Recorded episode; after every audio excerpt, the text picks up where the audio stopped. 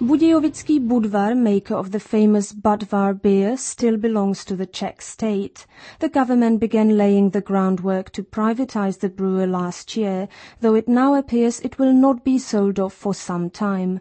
On Tuesday, the Czech Prime Minister said the privatization, which could raise 1.3 billion euros, will not happen until after the next elections in mid-2010.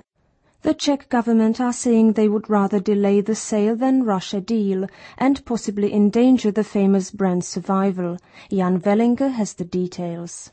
Before the Czech state privatizes brewer Budějovický Budvar, it will have to receive guarantees the famous brand will survive into the future. Originally, the government hoped to complete the privatization process from the company's transformation to final sale by the end of its term. But now things aren't so certain. On Tuesday, Prime Minister Mirek Topolánek, meeting with Agriculture Minister Petr Gandalovic, expressed doubts that privatization would take place before mid-2010. Petr Gandalovic stressed that no sale would go through unless key questions were resolved first. The Czech brewer has been involved in some 30 countries in long-running legal battles with U.S. beer giant Anheuser-Busch over the Budweiser name, often cast as David to Anheuser-Busch's Goliath. The Agriculture Ministry spokesman Petr Vorlíček stresses the importance of any sale of Budvar to a new owner not changing the firm's position on the trademark battles. Samozřejmě, to je, to je obsahem těch sporů a Budvar eh, všude po světě samozřejmě. The survival of the Budvar name is what is eh, important. It is vital, even following its transformation, that the company not back down from current legal positions. Eh, Budějovický Budvar has not yet even undergone transformation to a joint stock company, and already Belgian brewer InBev, which recently bought Budweiser's maker Anheuser-Busch, has been mentioned as a potential buyer.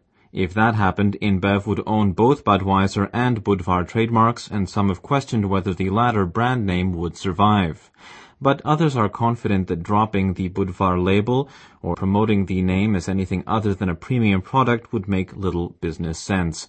Prague-based journalist and beer industry specialist Evan Rail.